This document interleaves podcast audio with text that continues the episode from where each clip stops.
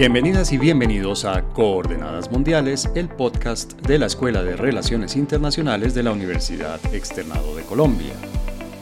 Ucrania y Rusia se encuentran al borde de la guerra. Este conflicto, en principio regional, podría convertirse en uno de dimensiones prácticamente globales. Estados Unidos, la OTAN, la Unión Europea e incluso China tienen intereses en cómo se resuelva esta crisis. Si bien no es la primera crisis reciente de este tipo, Rusia anexó en 2014 la hasta entonces península ucraniana de Crimea. Pareciera que esta vez los intereses en juego y las actitudes asumidas por los actores internacionales involucrados no permitirán una solución rápida y simple. Por un lado, Rusia tiene como objetivo reversar el acercamiento de Ucrania a Europa y especialmente a la OTAN. Las razones que ha expresado sin ambajes el presidente Putin tienen que ver con la seguridad de su país. Ucrania limita directamente con Rusia y su eventual incorporación a la OTAN significaría tener armas y militares de esa organización muy cerca de su territorio. Esto es algo que Moscú considera una amenaza directa a su defensa. Por otro lado, Estados Unidos y sus aliados de la OTAN quieren trazarle una línea que esta vez sí sea infranqueable a la expansión territorial rusa. Por supuesto, esto puede llevar a los países de la alianza a involucrarse en un conflicto que puede ser muy costoso militar, política y económicamente. Tras varias semanas, la crisis parece estar aún lejos de solucionarse. Ni las acciones diplomáticas, como la cumbre entre los presidentes Macron y Putin, ni las amenazas de sanciones económicas, ni las preparaciones militares parecieran estar dando resultado. Para analizar las causas, el contexto y los posibles escenarios de resolución de esta crisis, nos acompañan Aneta Ikonomova, Manuel Rairán y Daniel Trejos, profesores de la Universidad Externado de Colombia. Aneta Ikonomova. Lo dije bien, Aneta, después de 20 años de conocernos, pronuncié bien tu apellido, si puse el acento en la sílaba que va o no. César, te adoro, lo dijiste exactamente así como es. Mi apellido de Europa del Este y Europa del Sur. Muy bien, y tenemos también un apellido europeo, pero de otro lado, Manuel Rairán. Hola, Manuel. Hola, César. Muy buenos días. Aneta, Francisco, qué un placer.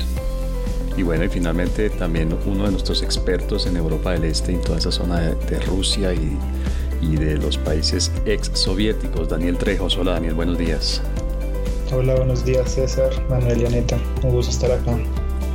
Bueno, pues el tema que nos reúne hoy en este episodio de nuestras coordenadas mundiales, pues es precisamente esta crisis que se ha venido desarrollando entre Rusia y Ucrania desde hace varias semanas. Yo creo que ya completamos tal vez un mes largo de estar recibiendo noticias de tensiones en la frontera. Entonces yo les pido por favor que empecemos poniendo un poco en eh, contexto a las personas que nos escuchan, démosles el contexto de lo que está sucediendo Daniel, ¿qué es lo que pasa? ¿Qué, pasa en esa frontera entre Rusia y Ucrania y por qué esa frontera puede ser importante?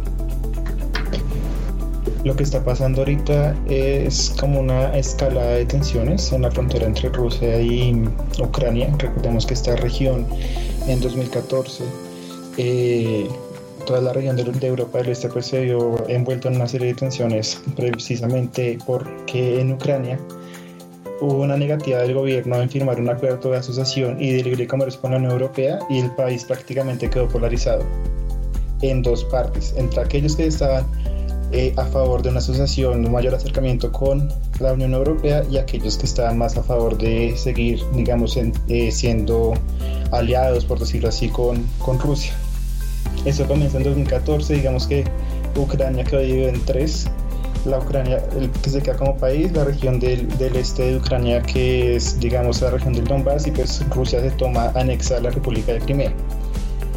Aquí comienza una serie de tensiones, una escalada que yo considero que es como una serie de, de espiral, eh, envueltos como, como que la Unión, la Unión Europea y la OTAN comienzan a, hacer una serie de ejercicios en, cerca de la frontera con Rusia, lo que es Polonia, Rumania, Bulgaria, ejercicios militares en el mar también.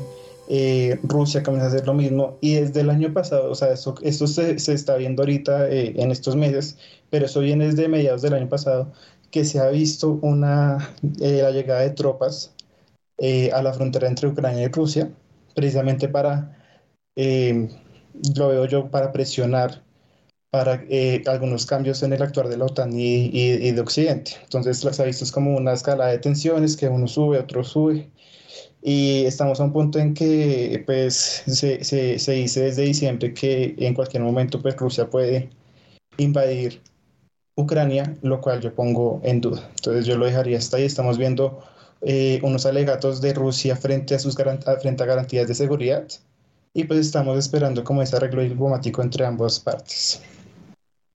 Aneta, ¿alguna de, de, esta, de esta parte de contexto que nos da Daniel a mí me recuerda la Guerra Fría, ¿no? Por, lo menos los protagonistas, obviamente la región, dos países que fueron Unión Soviética, que hicieron parte de la Unión Soviética, ¿qué tanto de la historia de la Guerra Fría se está recreando aquí, se está reiniciando, se está reactivando aquí, o es una realidad totalmente ajena a eso que fue la Guerra Fría? y al imperio soviético, a la Unión Soviética. ¿Qué tanto hay todavía de eso en este momento de la historia en lo que estamos viendo entre Ucrania y Rusia? Sí, César tiene que ver con la Guerra Fría y su herencia, la oposición entre Occidente y Oriente.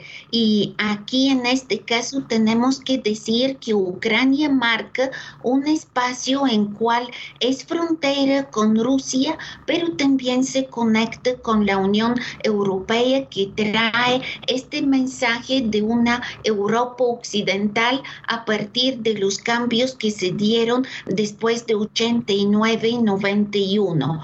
Pero lo más importante es la sensación de una tensión tensa, en cual de una vez puedo decir, en estas tensiones y las dos partes suben, no sé decir, el frío o el calor, en sentido que el frío es que no sabes qué va a suceder. Y el calor es estas armas que sabemos que en Europa fueron utilizadas en la guerra de Yugoslavia después de la caída del muro de Berlín y durante la misma guerra fría fueron solo amenazas en Europa, pero fue una situación de separación.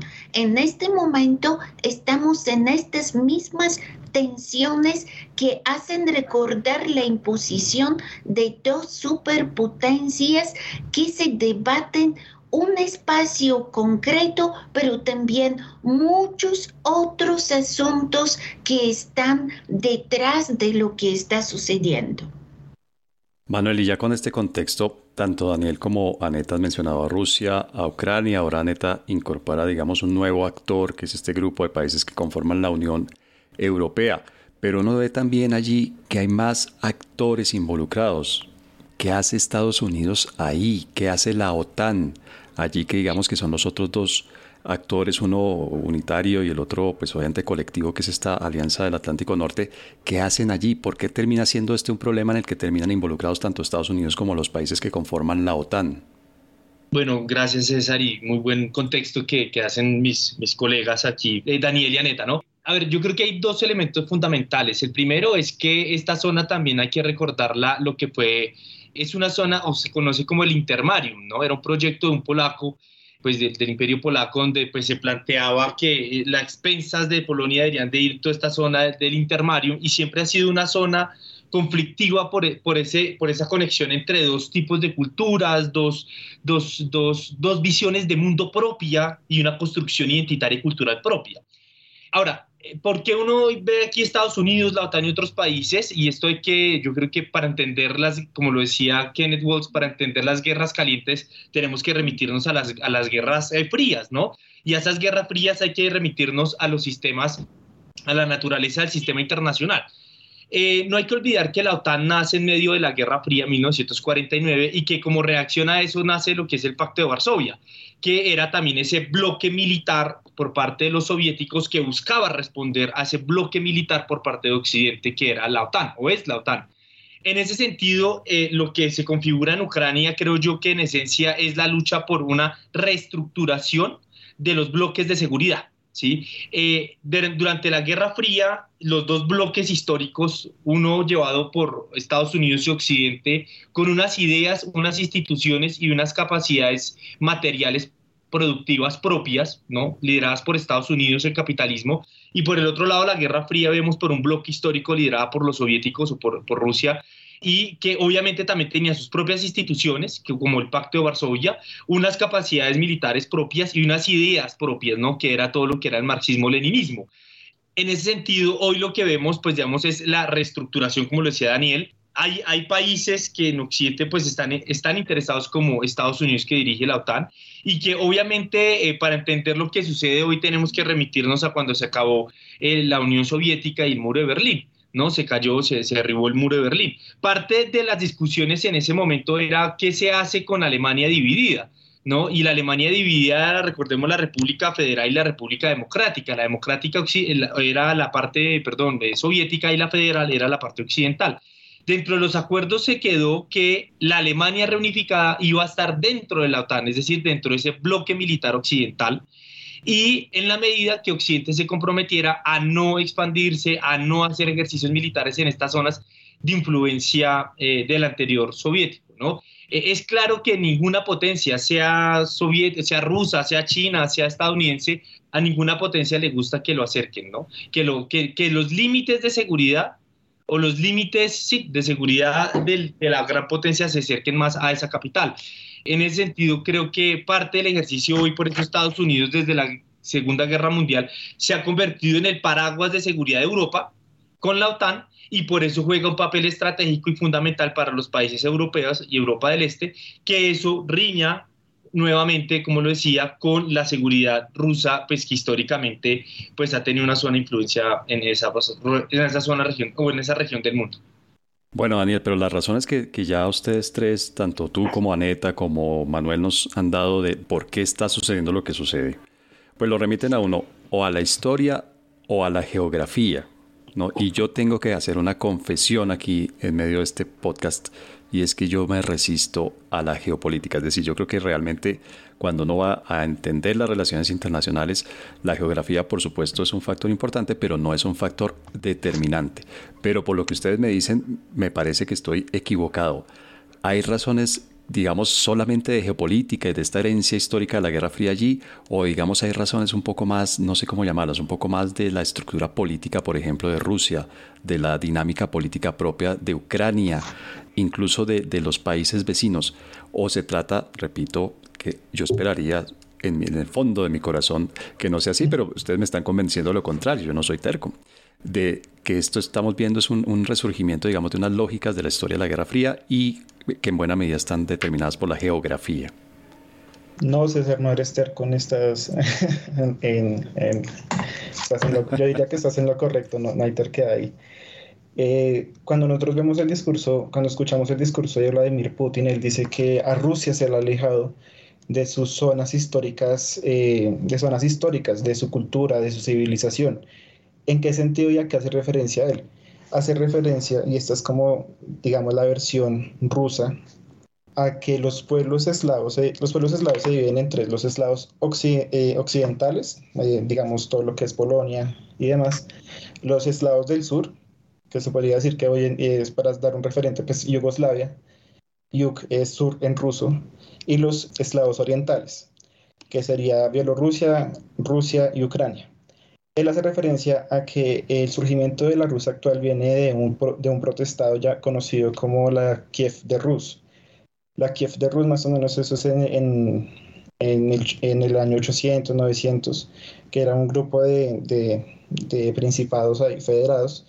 Y ahí es donde nace, digamos, la, la, la dinastía anterior a los Romanov, los Rurik y, y demás eh, de hecho, por ejemplo, en, Crimea se dice que fue cuando el príncipe Vladimir se casó con una princesa del imperio, eh, en ese momento, si no estoy mal, bizantino, y eh, pues adoptó el cristianismo como religión. De hecho, adoptó el cristianismo porque, muy chistoso, se dice que no quiso adoptar el Islam porque precisamente los, los musulmanes no toman alcohol. Él quería una religión que le permitiera tomar alcohol. Y ahí en las montañas, en, en, bueno, era, un tipo, era un tipo pragmático por lo que se ve. Sí, sí, sí, tal cual. Entonces digamos que, que, que es como la raíz. De hecho, cuando yo estuve en Rusia, eh, pues todas las personas que quieren estudiar en Rusia les hacen como una preparatoria, los nivelan al nivel de educación de los rusos. Lo primero que uno en la historia es eso, como los rusos vienen de la, de la, de la Rus de Kiev y esa es como la referencia histórica que hace Putin. Y también eso se relaciona con una política exterior que maneja Rusia, que es el, exterior, el exterior cercano que, pues, que vela por la seguridad de los sus nacionales rusos fuera de las fronteras de Rusia. Sí, sí, toda la región de el norte de Kazajistán, eh, digamos con la región de, de, Bielorrusia y pues obviamente la región de, del, perdón, oeste de Ucrania y de Crimea. Entonces ahí sí hay referencias históricas ahí de la mano y pues hoy en día digamos que la, la historia, lazos familiares, hay unos lazos familiares muy fuertes ahí en, en Ucrania con los rusos. Pero neta, yo he aprendido en la vida que obviamente los hechos históricos están allí, son cosas que sucedieron, digámoslo, en la realidad objetiva, pero que la historia, en realidad uno debe hablar de las historias, es decir, uno puede contar esos mismos hechos y, analizarlos y verlos de maneras muy diferentes, uno puede adoptar perspectivas diferentes, puede irse a unos referentes históricos de hace siete siglos o de hace cinco siglos y tendría dos versiones diferentes de lo que nos está contando, por ejemplo, Daniel. ¿Hay otra alternativa para ver cómo la historia está determinando lo que, lo que pasa en este momento? Es decir, ¿fue Ucrania parte de Rusia o más bien Rusia nació a partir de Ucrania o eh, digamos esta independencia que vemos hoy en día en la época moderna de Ucrania y Rusia no es algo completamente nuevo e inédito? Es decir, en algún momento también en la historia tuvieron destinos separados estos dos pueblos a pesar obviamente de compartir cultura, historia, idioma, etcétera, etcétera. Entonces miremos la historia desde el punto de vista de qué tipo de imperio Estado construyó Rusia y nos fijemos en el siglo XX. En el siglo XX la transformación del el imperio ruso hacia un Estado, la unión de las repúblicas socialistas soviéticas se dio de una manera violenta a través de una revolución, una guerra civil entre dos ejércitos y en el momento de autodeterminación, Ucrania sí tuvo sus tres años hasta 1921 como un Estado autodeterminado, como una uh, república ucraniana ucraniana. Pero después vino esta composición que se hizo como legado de Lenin que se muere en estos años, la construcción de la Federación de las Repúblicas Socialistas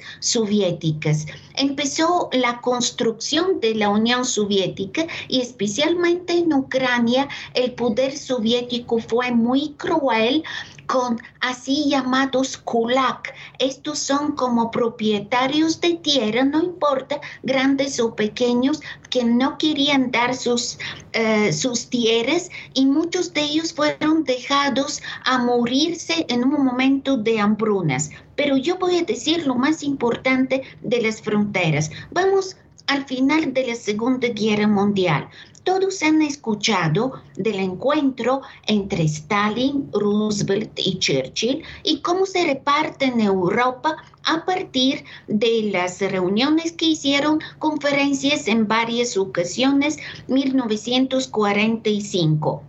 Unión Soviética Stalin dice que no quiere dejar sus fronteras sin países amistosos aliados y aquí tenemos que ver la gran diferencia. El presidente Roosevelt tiene mucho respeto hacia Stalin y sabe muy bien que la guerra en Europa se ganó porque estaba Stalin como estratega dirigente que se enfrentó con Alemania y por supuesto dejó que las propuestas de Stalin se desarrollaron exactamente marcando estos países del este que son como un colchón Polonia, Checoslovaquia, Rumania, Bulgaria, Hungría y que el territorio de Unión Soviética quede como congelado. Ahí no se meten.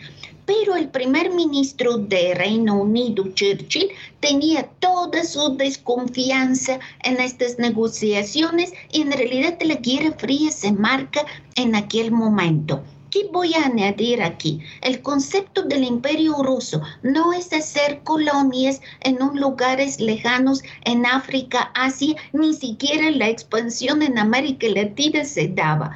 Imperio ruso se expande como vamos a decir, un oso pequeño que empieza a crecer y ser más grande, más gordo, la misma manera es el imperio ruso. Cuanto más territorios acoge al lado, impone su fuerza, su potencia y el valor del jefe del Estado, y no es solo en Rusia, esto es en toda Asia y Europa del Este, un jefe del Estado fuerte, por eso hoy día Putin, que está mostrando la fuerza de Rusia y la fuerza de la unión de estos países que están vez en un formato no exactamente de federación, pero un formato de países que apoyan, muestra esto. Rusia no quiere dejar la frontera abierta. Los recuerdos de Alemania y de los otros estaban allá bien presentes. Esto es formato de imperio. Esto no lo tiene Estados Unidos, ni Reino Unido, ni Francia, ni Alemania. Manuel, ¿tú concuerdas con la neta? Lo que estamos viendo es la consolidación de este neo imperio ruso o estamos viendo algo diferente? Se trata, digamos, de esa continuación de esa línea histórica que nos plantea Neta de cómo funcionó el imperio ruso, después el soviético y ahora nuevamente el ruso, o estamos viendo algo diferente, es decir, hay, hay otros intereses en juego más allá de la consolidación de este imperio, de este oso que se va expandiendo, como nos cuenta bueno, a mí Aneta. me parece muy interesante porque uno siempre, bueno, Aneta eh, pues nació en esta zona, ¿no? Conocedora, historiadora, no nos da muchas luces, pero digamos que quiero arrancar a responder esa pregunta con lo último que dice Aneta, y es que para entender la política exterior rusa tenemos que entenderla desde, una, desde, la, desde el parámetro de que la política exterior rusa yo la podría catalogar como entre cambio y continuidad histórica.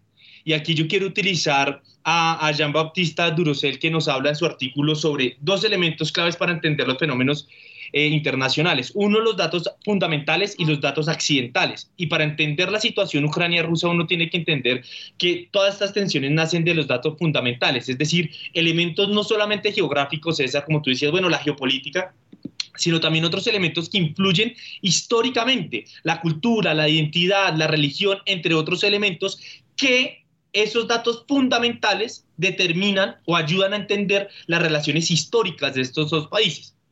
O de los pueblos. Y los datos accidentales que pueden ser, digamos, lo, que sucede en el hoy, ¿sí? Pero digamos que para entender la política exterior rusa, digamos, a mí me, encanta este país y, he, leído bastante de, los rusos, de su historia, me, recordó lo que fue Pedro el Grande, ¿no? Porque Pedro el Grande cuando se posicionó en 1694, él entendiendo, y, eso es una cosa que quiero dejar clara, para los rusos la, lo occidental representa una civilización para algunos eh, superior o, o, no, pero que lo que sucede en Europa tiene una influencia en la política rusa, ¿sí? Ya sea para contenerlo o para emularlo. Y con esto, y con esto, pero nunca ignorarlo, ¿no? O sea, lo emulan, lo rechazan, pero nunca lo ignoran. Y con esto voy con Pedro el Grande, porque Pedro el Grande en 1694, después de las guerras religiosas, Pedro el Grande introduce lo que es el patriotismo del Estado. ¿sí? Entiende la importancia de la unidad de los estados después de las guerras religiosas en Europa y entiende que lo fundamental es construir la nación de Rusia a partir de la concepción del patriotismo. Pero no hay que olvidar que dentro de la historia, por ejemplo, Alejandro I de Rusia, por ejemplo, después de la Revolución Francesa, Rusia también tenía la discusión. Y esa ha sido históricamente, César, la posición de ellos. O, o, nos vamos al ritmo de los cambios institucionales francesas, digamos, de la Revolución Francesa de 1789, ¿no? Las ideas liberales, la democracia, eliminar la monarquía, o por el contrario tomamos el camino de mantener la autocracia, expandir el imperio y que eso no represente una implosión dentro del imperio. ¿sí? Alejandro I y Alejandro III mantuvieron, por el contrario, mantener el statu quo después de las, del, del posnapoleonismo, ¿no? de las guerras posnapoleónicas. Dijo, no, yo prefiero no actualizar mis instituciones democráticas, eliminar estas ideas liberales y por el contrario prefiero mantener mis posiciones autocráticas y garantizar la eh, seguridad del imperio. ¿sí? Y eso Rusia, y uno lo ve, y como lo decía Neta, uno lo mira en la Guerra Fría, ya trayéndolo un poco al siglo XX, pasó lo mismo. ¿Sí? Rusia inclusive ha tenido, y por eso decía, para, para los rusos de occidental representa eh, algo que jala, pero que ellos lo, lo miran o nos adaptamos o lo rechazamos, pero no lo ignoramos. Y con esto a qué me refiero para ir terminando y cerrando la idea. Rusia eh, inclusive dentro de otra contradicción que ellos han tenido históricamente con Catalina la Grande, Pedro el Grande, entre otros, es nosotros qué somos. Nos identificamos con el concierto europeo, nos identificamos con los orientales, nos identificamos con quiénes, ¿sí? Y por eso yo creo que también dentro de esa puja de la política exterior rusa histórica entre cambio y continuidad, apunta a que Vladimir Putin, como lo decía Neta, estos grandes líderes, Stalin, Lenin, entre otros, y actualmente Putin, deciden, deciden, mire, yo no voy a emular lo que sea Europa ni Occidente, sino voy a tratar de hacer mi propia nación a mis, a mis visiones de mundo, ¿sí? Y creo yo que por eso para entender estas lógicas tenemos que remitirnos. Esa contradicción rusa es histórica, ¿sí? ¿Qué somos? Y si hacemos lo de Europa o hacemos lo propio. Nos expandimos y mantenemos el imperio y nuestra influencia o por el contrario nos modernizamos, pero eso podría castrar parte de lo que ha sido históricamente el imperio. Entonces, por eso remito y termino estos datos fundamentales y estos datos accidentales. Yo sé, César, que la geografía no determina todo, pero no hay que olvidar que la geografía muchas veces da pincelazos de la política exterior.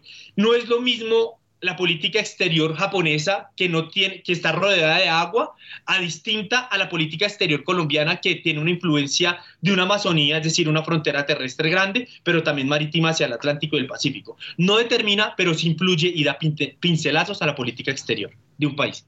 Bueno, pues con esta visión de este oso que obviamente está determinado en alguna medida por la geografía, Terminamos este segmento de nuestro episodio y vamos entonces ahora en el segundo segmento a ver qué está en juego y qué es lo que puede suceder, cómo se puede desarrollar esta crisis y cómo se puede resolver. Una de las regiones más relevantes, no solo en la coyuntura actual, sino también en las perspectivas a mediano y largo plazo para el orden mundial, es Asia. Como región, Asia resulta compleja, heterogénea y a la vez una plataforma ideal para un sinfín de posibilidades. Les invitamos a conocer nuestro diplomado en Economía y Geopolítica de Asia. Inscripciones abiertas. Fecha de inicio 18 de abril. Bueno, Daniel, en la primera parte tuvimos ya clarísimo cuál es el contexto histórico, geográfico, uy, me cuesta decirlo, pero geopolítico y geoeconómico de esta situación.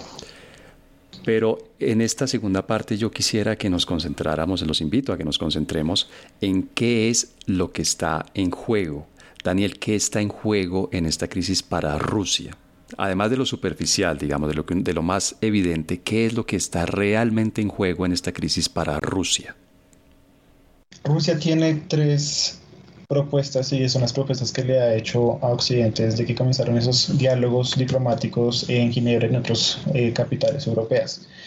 Lo primero es una garantía de que no se van a expandir las fronteras de la OTAN más hacia, hacia, hacia Oriente, lo que nombra eh, Manuel, por ejemplo, el Intermario, pues precisamente es que esa línea se ha movido, se ha movido a través de los años. Digamos que un golpe muy grande, pero en ese momento Rusia era un país, digamos, más débil una movida geopolítica importante fue cuando los tres países del Báltico se unieron a la, a la OTAN, que digamos que recordemos que estos tres países eh, eran tres repúblicas exsoviéticas. Otra de las demandas, la segunda que hace Rusia a, a, Estados Unidos y la OTAN, es que eh, lleva la infraestructura de la alianza a las fronteras anteriores a 1997. y el nuevo despliegue de misiles. Aquí que veo yo que se está jugando Rusia, Rusia está jugando su estatus como gran potencia en, este en esta nueva geopolítica global. Digamos que ya no estamos en un mundo unipolar, Estados Unidos está en debacle, entra a jugar China y pues Rusia ha visto, ha visto cómo estos dos países, Rusia y, perdón, Estados Unidos y China pues están negociando, están teniendo como un juego eh, en la política internacional bastante grande, un rol importante y pues quiere como eh, meterse de alguna forma aquí Rusia no se está jugando la invasión o no de un país, eso es algo que, que, digamos ya como analista uno puede decir que es descartado. Si, si lo hubiera, hubiera querido invadir Ucrania lo hubiera hecho hace mucho tiempo, pero no le, no le vamos a decir desde el año pasado te voy a invadir, te voy a invadir, porque pues prácticamente a Rusia le está saliendo el, tiro por la culata, o sea, le está diciendo te voy a invadir, te voy a invadir, y mientras tanto pues la OTAN le está enviando armamento, está entrenando a los ucranianos, está eh, llevando tropas a, a, Europa Oriental, entonces... Eh, ya Estados Unidos le ha dicho si invade le voy a eh, poner más sanciones aparte de las que le pusimos en, en 2014. Entonces,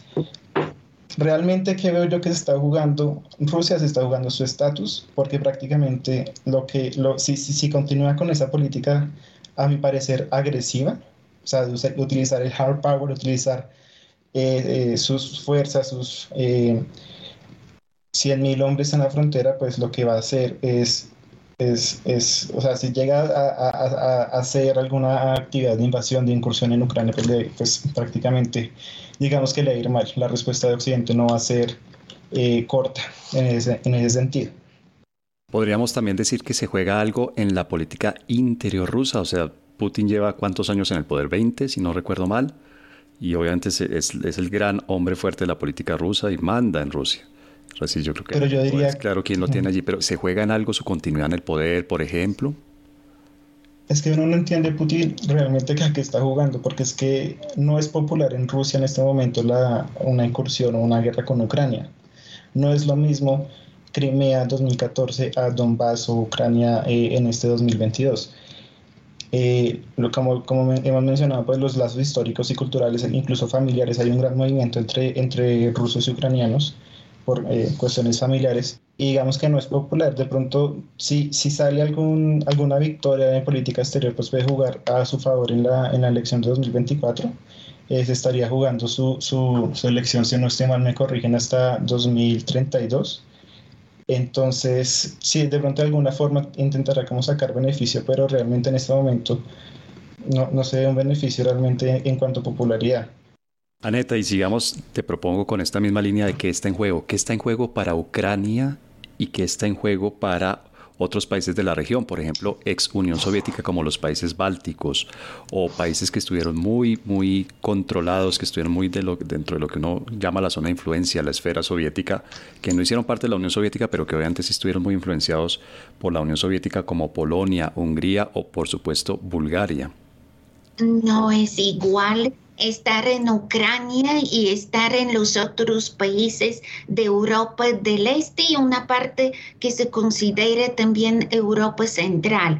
En Ucrania lo que sabemos es que a partir de la revolución 2014, cuando hubo un levantamiento de Maidán de la plaza en Kiev, la plaza importante, no es que Ucrania está tan aferrada solo de estar con el occidente o tenemos ucranianos y sabemos uh, los que están en Donbass, en la frontera con Rusia y que son rusos y que son prorrusos. En Ucrania vemos que surge un nacionalismo de los ucranianos. Nosotros queremos elegir libremente con quién estamos y queremos nuestra seguridad. Así que en Ucrania se juegan dos cartas una carta de los que piden ayuda del occidente, porque es obvio, si tienes ejércitos en la frontera, sabemos que está en la frontera Ucrania-Rusia, pero también de Bielorrusia con Ucrania están los ah, soldados, obviamente que pides ayuda, pero la idea es que Ucrania quiere fortalecerse ella misma y lo que hemos escuchado en estos últimos días es que se preparan los ucranianos a defender su nación y cada vez son más unidos con su Estado, hablando ucraniano y pensando en Ucrania.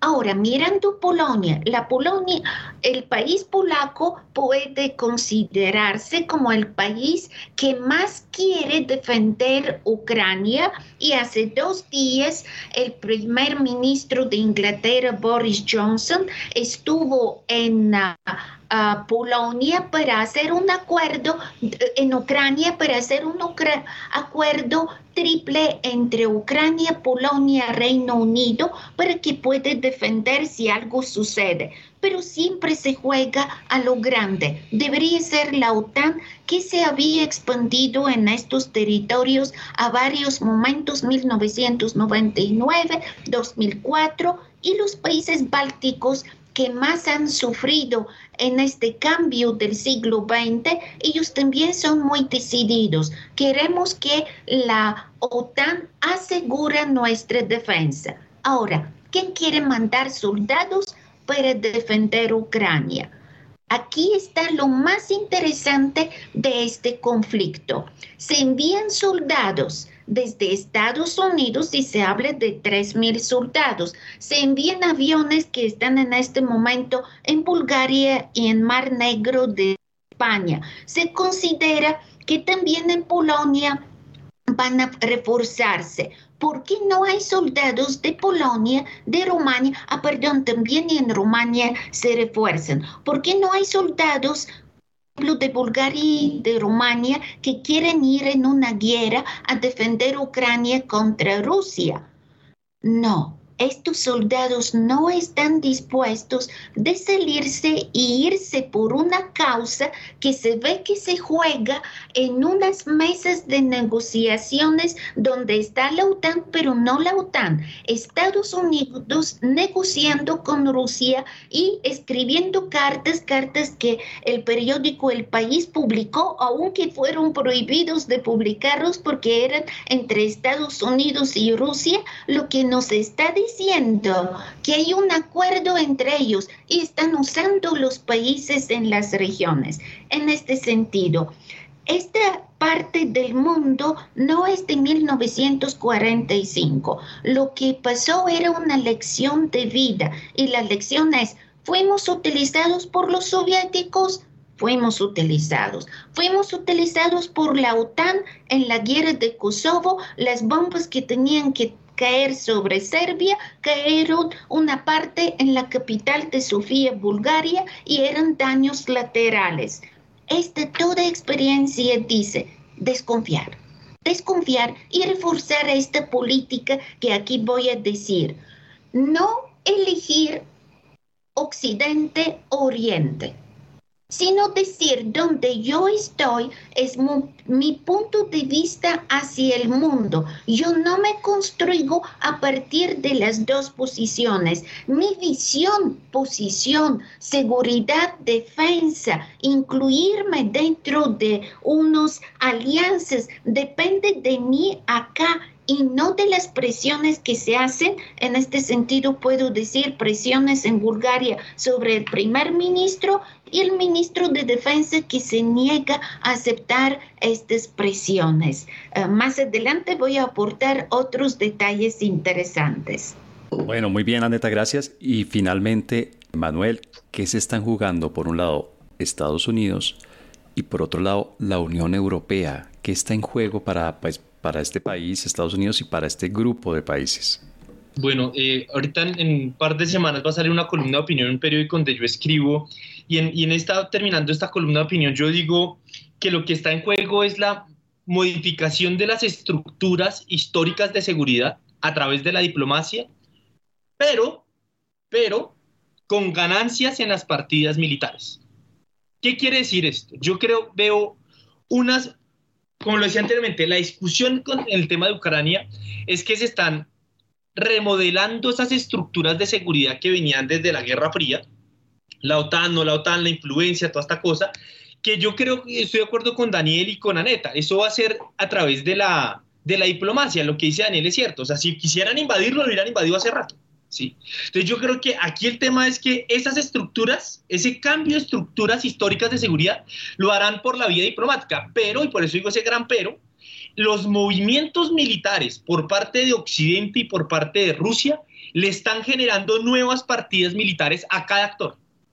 No es gratis que Rusia haya movilizado todo ese, todo ese número de tropas alrededor de Ucrania, reforzando Bielorrusia, pero tampoco es de gratis que los británicos, estadounidenses también le estuvieran dando armas a través de otros países para Ucrania. Ahora, lo triste es que Ucrania, después de que bajen todas estas tensiones, va a quedar endeudado con Occidente, porque las armas, recordemos que hay que pagarlas. ¿No? O sea, esto no es así de gratis, oye, chévere. Entonces creo yo que aquí lo que se está jugando es modificación de estructuras, pero también con ganancias de partidas militares. Ahora, yo creo otro elemento otro elemento que parece importante y concuerdo con lo que dice Daniel, pero le quisiera agregar otras cosas. Para entender lo que juega Putin hay que remitirnos a lo que se conoce como la doctrina Primakov. La doctrina Primakov es de 1998. Primakov fue un embajador, un diplomático soviético muy querido en Occidente y que después fue primer ministro en los años 90. Primakov establece unos elementos claros dentro de la doctrina de Rusia que Putin lo ha aplicado muy bien. Estos son tres elementos de la doctrina Primakov. El primero, que el mundo occidental considere a Rusia como un igual. Segundo, que sea Rusia sea considerado como un miembro legítimo del sistema internacional. Y como es legítimo, lo tengan en cuenta dentro de las decisiones del mundo. Y el tercer elemento, que concuerdo con Daniel, mantener su estatus como potencia.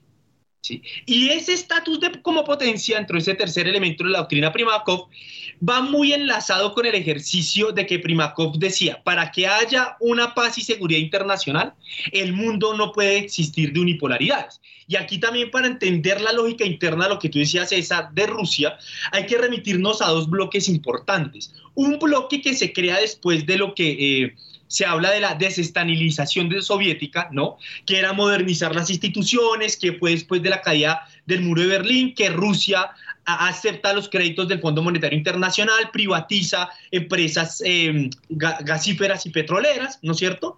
Que es decir, que estaba más dado hacia el mundo occidental y la otro, el otro bloque, que es más de la doctrina Primakov, que es decir, oye, yo quiero mantener un mundo eh, multipolar donde Rusia, eh, lo que estos tres elementos que les mencioné. Ahora bien, ahora bien, para terminar eh, y continuar, yo creo que aquí está en juego esos dos elementos, estructuras históricas de seguridad compartidas de ganancia militar. Pero el otro tema es que yo creo que aquí también Vladimir Putin no solamente se está jugando ese estatus de potencia de Rusia, yo creo que lo que se está poniendo en tela de juicio, y Putin sí lo sabe hacer, que es un gran estratega, gustenos o no su visión de mundo, pero es un estratega, le está, perdóneme la expresión bastante coloquial, le está midiendo el aceite a Biden y a los europeos. ¿En qué sentido? En el primer sentido, en que hay elecciones en Francia, Macron asume la presidencia rotativa de la Unión Europea sin la compañía de Angela Merkel. Segundo, Reino Unido actualmente se encuentra en unas discusiones internas por corrupción y las fiestas de, Boris Johnson. Y tres, creo yo que también le mide el aceite a Biden en el sentido, uno, el desacoplamiento interno que tiene Estados Unidos, la, división interna que hay en Estados Unidos, pero además lo segundo, yo creo que a Estados Unidos no le conviene tampoco empezar una guerra nuevamente en Ucrania cuando acaba de salir muy mal de Afganistán. Y además teniendo una China creciendo. Entonces, creo yo que aquí hay bastante juego, hay bastante tela, y por eso digo, y concuerdo con Aneta y con mi colega Daniel, mis colegas, en el sentido, esto se resuelve diplomáticamente, estas cartas que se han hecho públicas, no, eso se va a reestructurar la seguridad, Estados Unidos está dispuesto a remover algunos misiles, cosa que siempre históricamente lo han hecho. Te estás adelantando precisamente a nuestra siguiente parte con la que vamos a cerrar este episodio, entonces te pido porfa que dejemos ahí. Y Daniel, ¿tú ibas a agregar algo? Sí, es que me parece muy interesante lo, lo que está nombrando Manuel. Y yo también quisiera agregar que yo también veo que, que esta movida de Putin también va a mover un poco la política internacional en cuanto a la construcción de, de más polos de poder. Estamos entrando ya una, no a una fase de un solo polo, sino una fase multipolar. Y esto se ve reforzado desde 2014 con las sanciones de Occidente. Rusia tuvo una estrategia con esas sanciones Eh, recordemos que fueron a tres sectores de la economía, finanzas, energético y, defensa, y lo que hizo Rusia fue eh, una política de sustitución de importaciones, o sea, mover grandes capitales a, a, la, a, la, manufactura interna y también acercarse más hacia, hacia Asia. En ese sentido, pues recordemos que creó eh, la Comunidad Económica Euroasiática, el Banco de Desarrollo y, y también se, pues hay como un nuevo enfoque a la Organización eh, de Seguridad de Shanghai, entonces también se es como ese, esa reconfiguración del mundo que, que, se va a ver impulsada por esta, por esta crisis en Europa. Eh, yo también quiero algo añadir. Estuve pensando exactamente en la pregunta de César y tomando los comentarios de mis compañeros Manuel y Daniel, estuve pensando qué quiere exactamente Putin. Y saben, yo estoy aquí em, proponiendo una hipótesis. Putin quiere quedar en la historia como ah, Pedro el Grande, pero en este caso el Grande. ¿Por qué Putin el Grande? Porque después de tener el poder 20 años, ah, aunque está un sistema supuestamente democrático, él logró empezar no solo el occidente, ponerlos en una situación en cual ellos tienen que entender que Putin no es que quiere que lo respeten, Putin hace lo que quiere hacer y no lo pueden limitar. Aunque hoy día hay mucha amenaza de sanciones, ustedes quieren que les importa a Putin y a los otros líderes en Rusia les importan las sanciones. Vamos a recordar, 2014 hubo sanciones, pasó algo, no pasó algo, no pasó nada así significante. Los rusos los vemos en toda Europa, en Mar Negro se están comprando cualquier espacio para construir cualquier cosa y están en Londres con sus almacenes y sus sitios importantes. Si no los hagan unas sanciones así, por ejemplo, no poder utilizar eh, el sistema SWIFT para hacer transacciones bancarias, yo no veo qué otra cosa pueden hacer. Pero Putin tiene la cara de un hombre que dice, estoy aquí, y no me importa qué piensen ustedes de mí. Y como yo sé que César nos va a preguntar sobre el gas y qué papel juega el gas, yo digo, ahí sí está el osito preferido de Putin, este osito que él lo tiene jugando, pero dejo César que hable. Les propongo una ronda muy, muy, muy rápida porque nos queda poco tiempo para que cada uno me dé un escenario yo creo que los internacionalistas serios no predecimos, me parece que eso es propio de astrólogos, no de internacionalistas, pero uno sí puede más o menos armar un escenario en el que prevea qué podría suceder basado en lo que está sucediendo. Daniel, ¿cuál es tu escenario de resolución de esta crisis? Certidumbre. Lo definiría en certidumbre. Lo que busca Rusia es certidumbre frente a las acciones de Occidente. Quiere que se les sea garantizada su, su seguridad, pero eso que estoy diciendo es en el discurso. O sea, la solución va a ser eh, algunas sesiones de Occidente, no despliegue de misiles cerca a, a, la frontera en Europa Oriental, que se avisen cuando vayan a hacer eh, operaciones militares unos a otros, que haya un teléfono rojo entre la OTAN y Rusia en caso de que, de que algo suceda pero yo lo veo como certidumbre y una salida diplomática. No veo que vaya a haber una, una mm, invasión, inclusión en el territorio ucraniano. Máximo, si llega a haber, que lo veo poco probable, es a la región de, del Donbass, donde están pues, las repúblicas autoproclamadas de Donetsk y, y Lugansk. Hasta ahí. Eh, y por último, pues quiero recalcar que, que, esa incursión, pues, pues que veo poco probable, pero no sería difícil en el sentido pues que ahí eh, gobiernan y están presentes unas milicias prorrusas y aparte de esto, eh, Rusia ha dado un total de 50 mil pasaportes.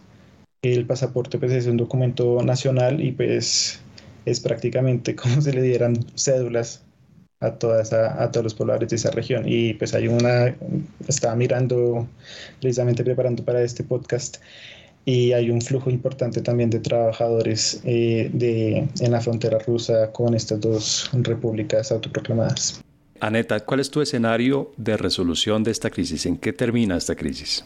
Directamente sobre el tema si van a ser aceptados Ucrania y Georgia, eh, no la vamos a excluir en la OTAN, yo creo que no van a ser aceptados, esto se va a quedar para los próximos 10 años, pero Rusia sí va a salir fuerte de esto lo que sucede acá y se va a sentir en Europa en una dependencia cada vez más fuerte del gas ruso que unos países pagan unos precios precios muy altos y otros tienen unos acuerdos de precios más bajos. Estados Unidos va a vender muchas armas en este momento, pero el presidente Biden se va a ver que su fuerza no es suficiente y que después del fracaso en Afganistán es posiblemente que se toma esta situación como una situación de debilidad.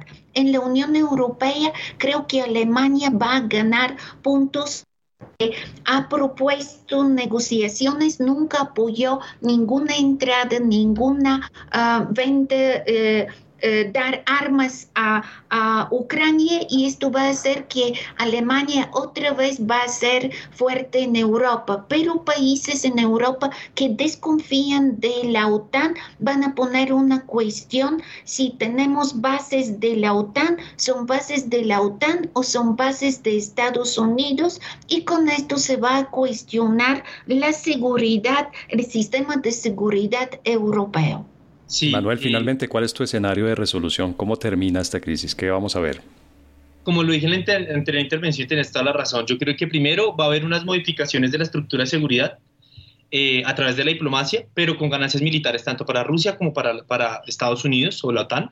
El segundo elemento, creo yo que nuevamente se va a repetir la historia y es que aquí los sacrificados van a ser los ucranianos. No solamente porque van a tener a, a Rusia pegado más, más vigilante, eh, sino también porque van a quedar endeudados con Occidente por todo el tema del armamento que deben. Eh, y que eso se agrega en que Ucrania nuevamente pues no puede tomar sus decisiones soberanas porque tiene presiones, como le decía Neta, tanto de los rusos como de Occidente. El tercer elemento que no lo hemos mencionado me parece importante. Yo creo que esto se va a tener que resolver de lo diplomático porque a China tampoco le conviene. ¿Y por qué no le conviene? Porque parte de los socios importantes de Ucrania es China.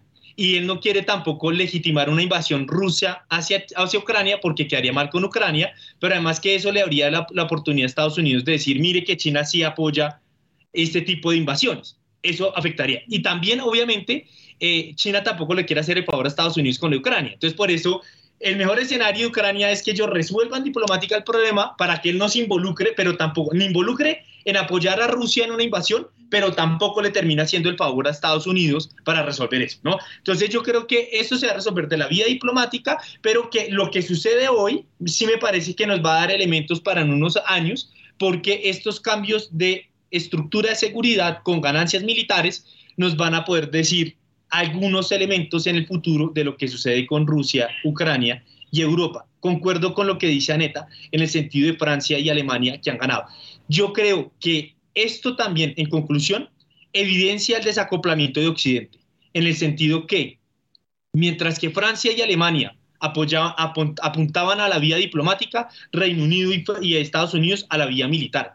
Y estos son implosiones o son generación de problemas internos de la, dentro de la OTAN que también se vivieron en 1989 con la crisis de los misiles europeos. Entonces yo creo que eso mina nuevamente más, da un granito más para ese desacoplamiento de Occidente que generaría problemas en un futuro para esta organización militar en occidental. La recomendación bibliográfica de Coordenadas Mundiales.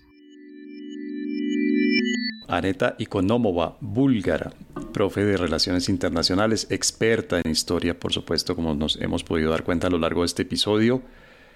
Aneta, ¿cuál es tu recomendación para las personas que nos están oyendo y que quieren tener más información sobre la política, la historia, la geografía y todo lo que está sucediendo alrededor de Ucrania, Rusia y la región de Europa del Este? Para los oyentes estuve pensando que pueden leer y tengo la respuesta, pero no va a salir de la historia y de relaciones internacionales. Les quiero recomendar unos autores, son dos amigos escritores que escriben juntos en los años 20 y 30 en la Unión Soviética, son de origen de Odessa. Odessa es una hermosa ciudad cosmopolita el Mar Negro se llaman, es muy fácil que lo aprenden, Ilf y Petrov. Ilf es el primero y el segundo es Petrov. Tienen un personaje, Osap Bender, es un manipulador, es una persona que hace unas cosas desastrosas en la época de la nueva política económica en Unión Soviética. Léenlo, se van a reír, van a descubrir unas cosas de de Unión Soviética que nunca imaginaron en su vida. Hasta hoy día es un personaje nacional. Bueno, Manuel, ¿cuál es tu recomendación de libro, artículo, película, serie? ¿A dónde enviamos a las personas que nos están escuchando y que quieren entender mejor esto que está sucediendo? Bueno, yo tengo dos recomendaciones. La primera es un libro que se llama Tierra Negra, Estrella Roja, una historia de la política de seguridad soviética 1917-1991 de Graig Nation. C-R-A-I-G-N-A-T-I-O-N es el autor de este libro. Es interesante porque aborda, habla sobre todo cuál ha sido la política eh, soviética y entendemos eso lo que estaba explicando anteriormente en relación de continuidad cambio en la historia de la política exterior y su visión de Rusia ante el mundo, con el mundo.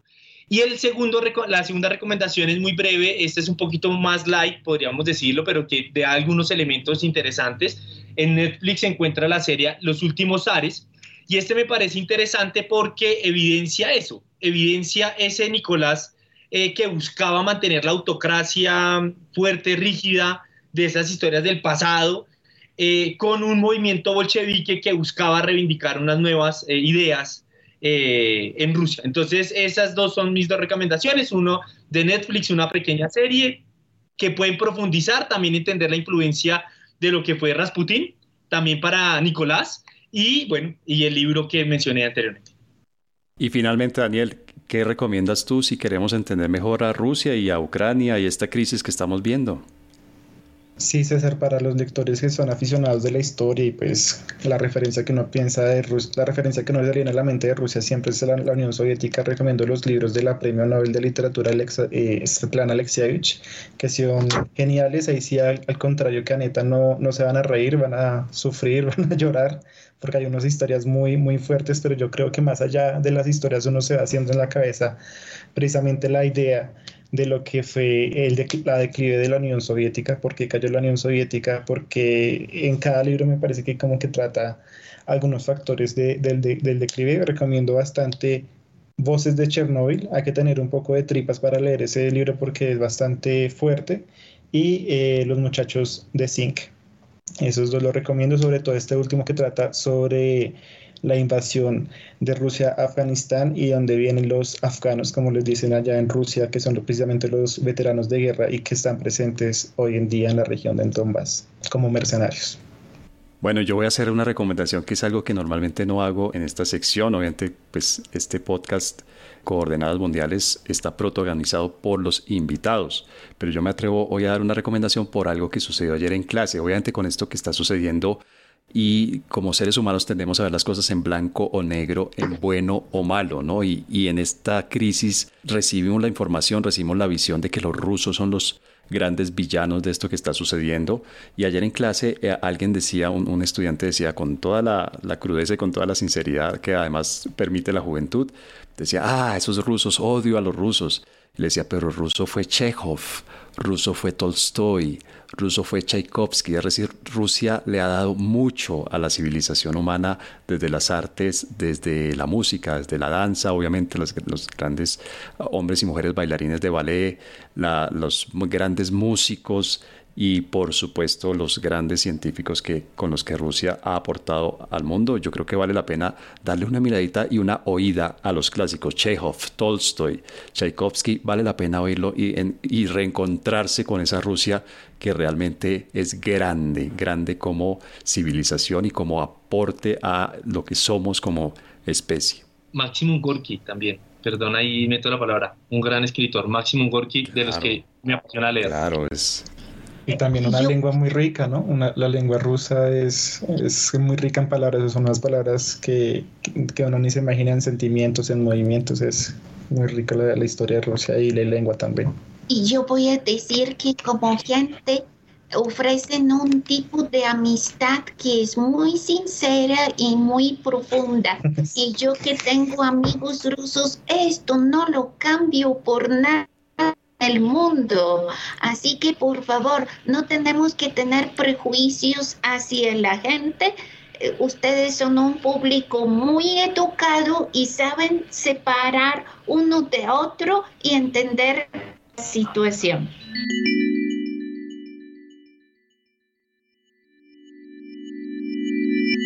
Bueno, Aneta Ikonomova Manuel Rairán, Daniel Trejos, muchas, muchas, muchas gracias por haber participado en este episodio que dedicamos a la crisis entre Ucrania y Rusia. Se nos quedan como siempre. Yo sé que siempre la gente que oye este podcast dice, ah, este César siempre termina con lo mismo, pero es en serio. Yo tengo una lista aquí de temas y siempre se queda la mitad por fuera. Por ejemplo, no hablamos de cómo esto ha sonado las alarmas de una necesidad, de una fuerza, de una coordinación de defensa para los países europeos. No hemos ah, hablado de cómo impacta esto la producción de alimentos en un momento en que la inflación es prácticamente mundial. No hablamos o tocamos muy, muy tangencialmente, muy marginalmente cómo impacta esto en los mercados de la energía, de los cuales Colombia se ha beneficiado en la crisis precisamente porque ah, los precios del petróleo se han disparado y Colombia, pues sabemos todos, es un productor de petróleo. Y no hablamos, por ejemplo, de, una noticia que se produjo hoy mientras grabamos este podcast, es que a raíz de los Juegos Olímpicos de Invierno en Beijing, Vladimir Putin logró que hubiera una declaración conjunta entre Rusia y China. Es decir, la lista de temas que se quedaron por fuera da tranquila y sobradamente para otro episodio dedicado a esto que al que desde ya estoy invitando a Aneta, a Manuel, a Daniel, pero por ahora nos toca terminar acá. Y de verdad, Aneta, mil gracias por haber participado.